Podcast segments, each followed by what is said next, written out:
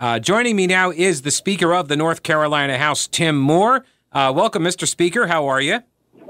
I'm doing well, Pete. Great to be on the show. It's also good to see you this weekend. Yes, and same to you. You did a, a good job at the uh, uh, for your speech at the uh, John Locke Foundation's Carolina Liberty Conference. And uh, so let me start with one of the things that you mentioned there: uh, the veto of the um, uh, the gov or the veto override that you say is going to happen for Governor Cooper's Free the Smiles Act veto.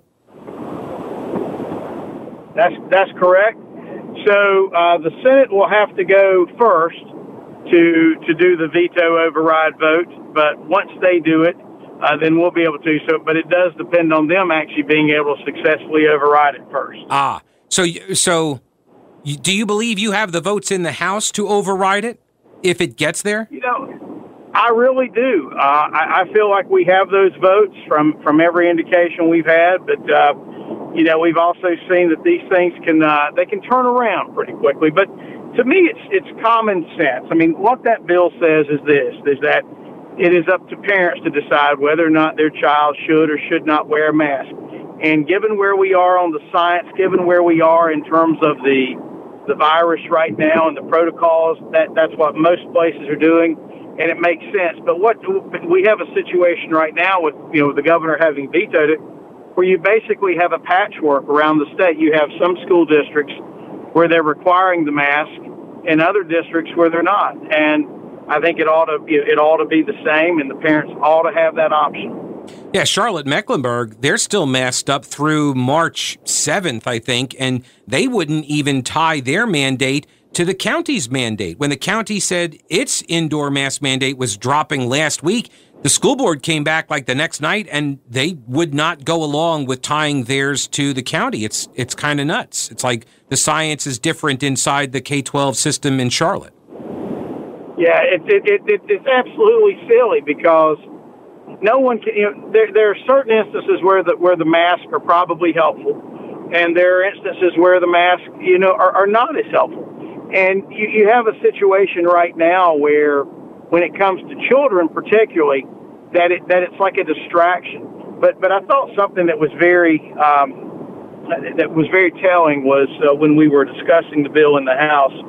One of our members uh, stood up and talked about how his nine-year-old granddaughter had pointed out how she really didn't even know how the school children that were that, that the children in her class what what they looked like.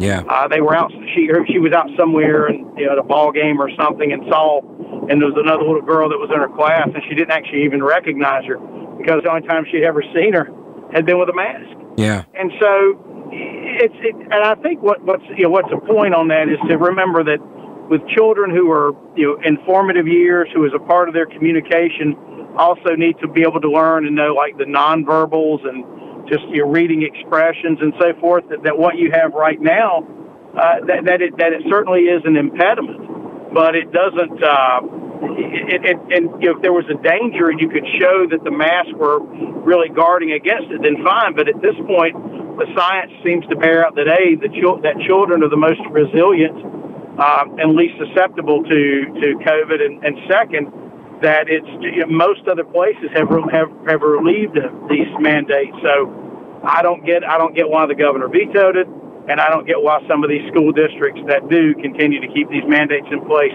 You know, at the end of the day, who's going to take care of a child more, a bureaucrat or a politician or the parent? I'm going to side with the parent every day of the week. So it, it gets to this question of risk assessment, uh, cost and benefit. And it was one of the things that was absent in the lockdown debate and a lot of the restriction uh, protocols that the governor put in place was yes, you can. I mean, you can do these things in order to get to try to the you know this COVID zero posture. But what is the other side of the ledger? And that's it seems like that's never included in any of these discussions. And just the mere fact that the kids are still in masks and and the evidence is so you know clear about the damage that is done. Like there's there's got to be some other i mean i don't know if it's politics i don't know if it's psychological but there's there's obviously some inability to to rationalize the the risk assessment and to understand is the juice worth the squeeze? Well you're you're and again you're you're spot on with this. It's uh it, it doesn't make sense. I mean you, you look at But you know what? This is if you look at the pathway that that those on the far left don't mean to be partisan, but let's just say that Democrats have been doing since the inception of the uh, of COVID. It, it's been the same thing. It's been an overreaction.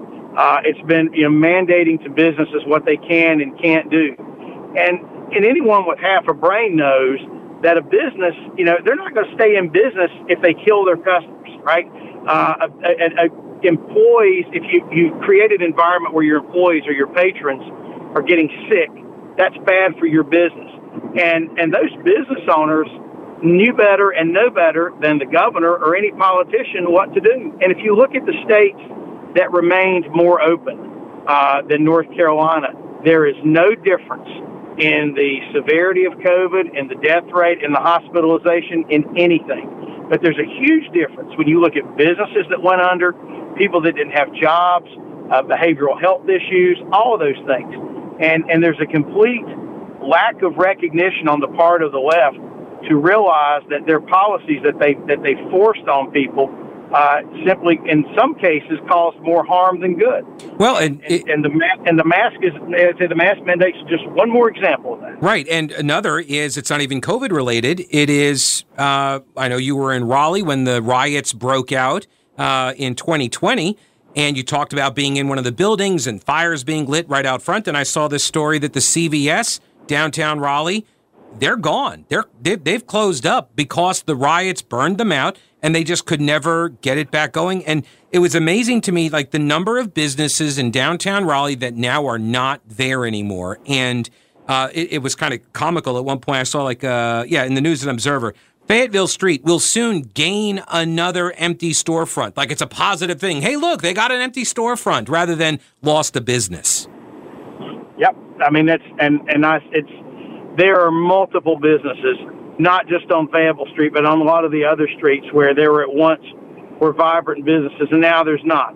And and I think you can. I think there is a direct correlation between that and between a lot of the mandates where you have in place where businesses were simply forced to shut down, and it just it just just and there's just no shame by those on the left. I mean, there's no shame. And by the way, these are the same folks, if you will, who defended the quote peaceful protest, right?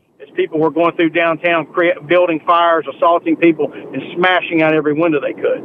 Right, and that was and see that CVS store was one of the buildings that got devastated by that fire. Um, and now, of course, they're all running, you know, away from their defund the police campaign, uh, and and pretending that like we didn't see what they were doing and what they were saying and what they were defending back in 2020. Um, it it it really is. I mean, at some, at some level, I do admire the gaslighting. Like it, it they are very good at it. I will say they they can turn on a dime. You know, I was going to say if, if you if you've got if you've got so many in the mainstream media who will who will spread the lies for you, it's pretty easy. True. That's true. All right. Uh, Speaker of the House, Tim Moore, I appreciate your time as always, and uh, safe travels to you. We'll talk again next week. Hey, great to be with you. All right, take care. That is the Speaker of the North Carolina House, Tim Moore from Cleveland County.